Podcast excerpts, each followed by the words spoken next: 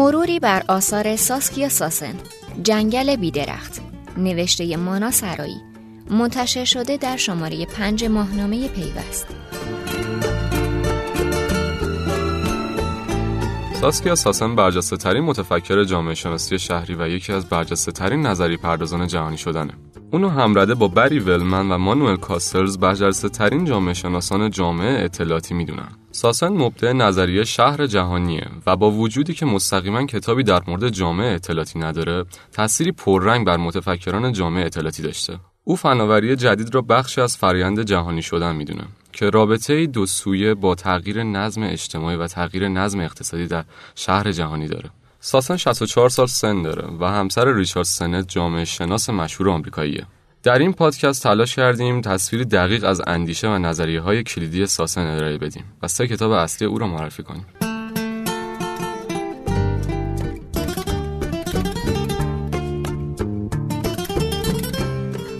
پنجم ژانویه هزار و نهصد و چهل و نه میلادی توی کشور هلند متولد شد. با مهاجرت پدر و مادرش به آرژانتین از یک سالگی به شهر بوئنوس آیرس رفت و در این شهر بزرگ شد. در شانزده سالگی به ایتالیا رفت و دو سال توی این کشور زندگی کرد. سال هزار و نهصد و شصت و شش یک سال توی رشته فلسفه در ادوپوتیق یونیورسیت فرانسه تحصیل کرد و سپس به ایتالیا رفت و کمتر از دو سال در ادلی استودی دی روما یونیورسیت درس خوند. اما باز هم درسش رو ناتمام رها کرد و به آرژانتین برگشت و چند ماه توی دانشگاه بوئنوس آیرس علوم سیاسی خوند. اواخر هزار و نهصد و شصت و نه وارد دانشگاه نوتردام ایندیا شد و توی رشته جامعه شناسی و اقتصاد تحصیل کرد. فوق لیسانسش رو در هزار و نهصد و هفتاد و یک و دکتراش رو توی سال هزار و نهصد و هفتاد و پنج از این دانشگاه گرفت. بعد بورسی از دانشگاه هاروارد گرفت و دوره پست دکتراش رو پاس کرد. مدتی استاد جامعه شناسی دانشگاه شیکاگو بود و بعد از چند سال منصب استاد جامعه شناسی دانشگاه کلمبیا رو گرفت. همچنین سال‌هاست به عنوان استاد مدعو توی مدرسه اقتصاد لندن تدریس میکنه. ساسن توی دهه‌های هشتاد و نود میلادی مطالعات گسترده‌ای رو توی حوزه جامعه شناسی شهری انجام داده و بعد از اون به موضوع جهانی شدن علاقه‌مند شد. اون مطالعات و پژوهش‌های زیادی در مورد آثار فناوری اطلاعات و ارتباطات به خصوص تأثیر فناوری جدید روی دولت مداری انجام داده و با وجودی که کتابی متمرکز روی موضوع فناوری ارتباطات نداره، اما فناوری جدید جزء غیرقابل تفکیک نظریه‌های اونه. ساسن مبدع نظریه شهر جهانیه. کتابی که با همین عنوان در سال هزار و نهصد و نود و یک میلادی منتشر کرد، به سرعت او را به چهره‌ای مطرح و شناخته شده در محافل آکادمیک تبدیل کرد. این کتاب رو سال دو هزار و یک بازنویسی کرد. کتاب شهر جهانی اون تا کنون به بیست و یک زبان ترجمه شده. کتاب قلمرو، اقتدار و حقوق از قرون وسطا تا مجتمع‌های جهانی سال دو هزار و شش منتشر شد و مثل کتاب شهر جهانی به شدت مورد توجه قرار گرفت. این کتاب برنده جایزه کتاب سال دو هزار و هفت در بخش اقتصاد سیاسی ای اس ای، برنده جایزه کتاب رابرت جرویس و پل شرودر سال دو هزار و هفت و کتاب برگزیده مؤسسه ای اس پی ای در بخش سیاست و تاریخ بین‌الملل شد. ژانویه سال دو هزار و چهار میلادی از طرف دانشگاه تکنولوژی دلفت به عنوان استاد برگزیده سال انتخاب شد.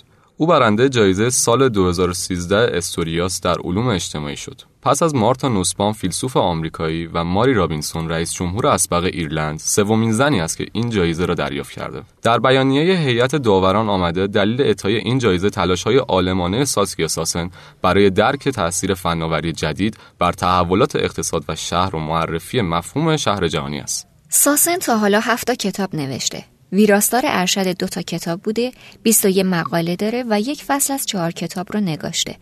اون کتابی در مورد مهاجرت و جهانی شدن داره که سال دو هزار و چهارده منتشر کرد. ساسن همسر ریچارد سنت جامعه شناس مطرحه و به پنج زبان فرانسه، ایتالیایی، اسپانیولی، انگلیسی و هلندی مسلطه.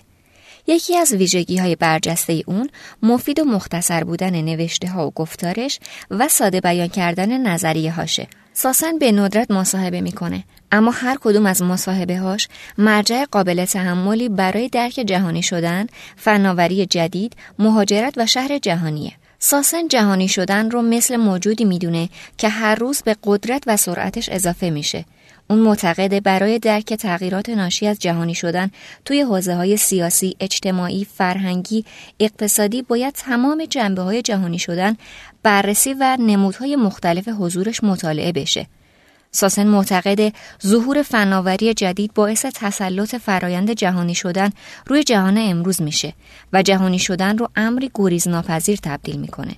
فناوری جدید اوایل صرفاً جنبه ابزاری داشت که تحت تأثیر تحولات اجتماعی اقتصادی ظهور پیدا میکرد، اما الان خودش به یه عنصر تأثیرگذار و بازیگری محوری توی تحولات تبدیل شده. به عبارت دیگه، در آغاز فناوری تابع و نتیجه تحولات اجتماعی اقتصادی بوده، اما الان خودش عامل تغییرات سیاسی، اجتماعی، فرهنگی و اقتصادیه. ساسن استدلال میکنه تحولات عصر جدید را صرفاً در شهر میتوان مطالعه و نمودهای مختلف تحولات را پیگیری کرد. به همین دلیل نظریه شهر جهانی را مطرح کرد که تأثیری چشمگیر بر متفکران جامعه اطلاعاتی داشته. به اعتقاد او شهرها در دوران جهانی شدن مناسبات رایج را به هم میزنند و ما در شهر جهانی با نظم نوین اجتماعی و نظم نوین اقتصادی روبرویم. ساسن در آثارش به خوبی شرح می‌دهد که شهر جهانی چگونه شکل گرفت و ویژگی‌ها و وجه تمایز آن با جهان شهر چیه. او طبقه‌های نوظهور جهانی و الگوی جدید مهاجرت را مورد بحث و بررسی قرار میده و تأکید میکنه درک تفاوت‌های مهاجرت در جامعه اطلاعاتی با مهاجرت در جامعه سنتی نیازمند پیگیری تغییرات پیچیده و دقیقی است که در فرآیندهای مهاجرت، ساختارهای ایدئولوژیک و معنای انتزاعی این فرآیندها برای خود مهاجران رخ می‌دهد. ساسن در آثارش بسیار از باورهای رایج در مورد نقش دولت، مهاجرت، جرائم سازمان یافته، فناوری ارتباطات، خدمات مالی، طبقات اجتماعی و تأثیر آن در توسعه کشورها را به چالش می‌کشد. مطالعه آثارش باعث میشه خیلی از باورهای بدیهی ما در مورد آثار فناوری اطلاعات و ارتباطات و جهانی شدن مورد شک قرار گیرد. او توجهی ویژه به نقش دولت در فرایند جهانی شدن داره و تاکید میکنه دولت امروزه به واسطه ای برای ایجاد تغییرات بنیادین در رابطه میان قلمروهای خصوصی و عمومی تبدیل میشه. آثار او تحلیلی بر این موضوعه که در نتیجه فناوری اطلاعات و شکلگیری جامعه اطلاعاتی نحوه نظارت و کارکرد دولت چگونه تغییر میکنه. او تاکید میکنه دیجیتالی شدن اهمیت داره، اما قبل از اون کمرنگ شدن و تغییر سلسله مراتب موجود و معنای اون برای موقعیت و طبیعت شهرها مهمه. درک این موضوع ما رو متوجه میکنه گروه‌هایی که قدرت ندارن و غیرقانونی محسوب میشن، مثل اقلیت‌های تحت تبعیض، خارجی‌ها، مهاجران غیر مجاز و خیلی‌های دیگه میتونن در شهرهای جهانی در کنار یکدیگر و در برابر قدرتمندان جایگاهی به دست آورن. آثار تحرک نیروی کار و سرمایه در سال هزار و نهصد و هشتاد و هشت. شهر جهانی هزار و نهصد و نود و یک.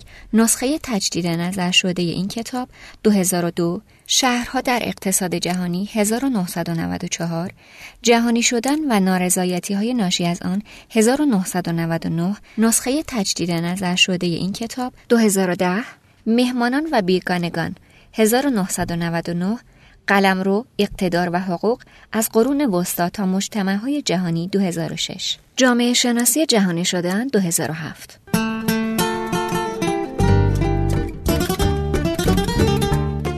این پادکست در اینجا به پایان میرسه. ممنون از اینکه ما رو همراهی کردید. ما رو از ماهنامه پیوست و وبسایت شنوتو دنبال کنین. خدا نگهدار.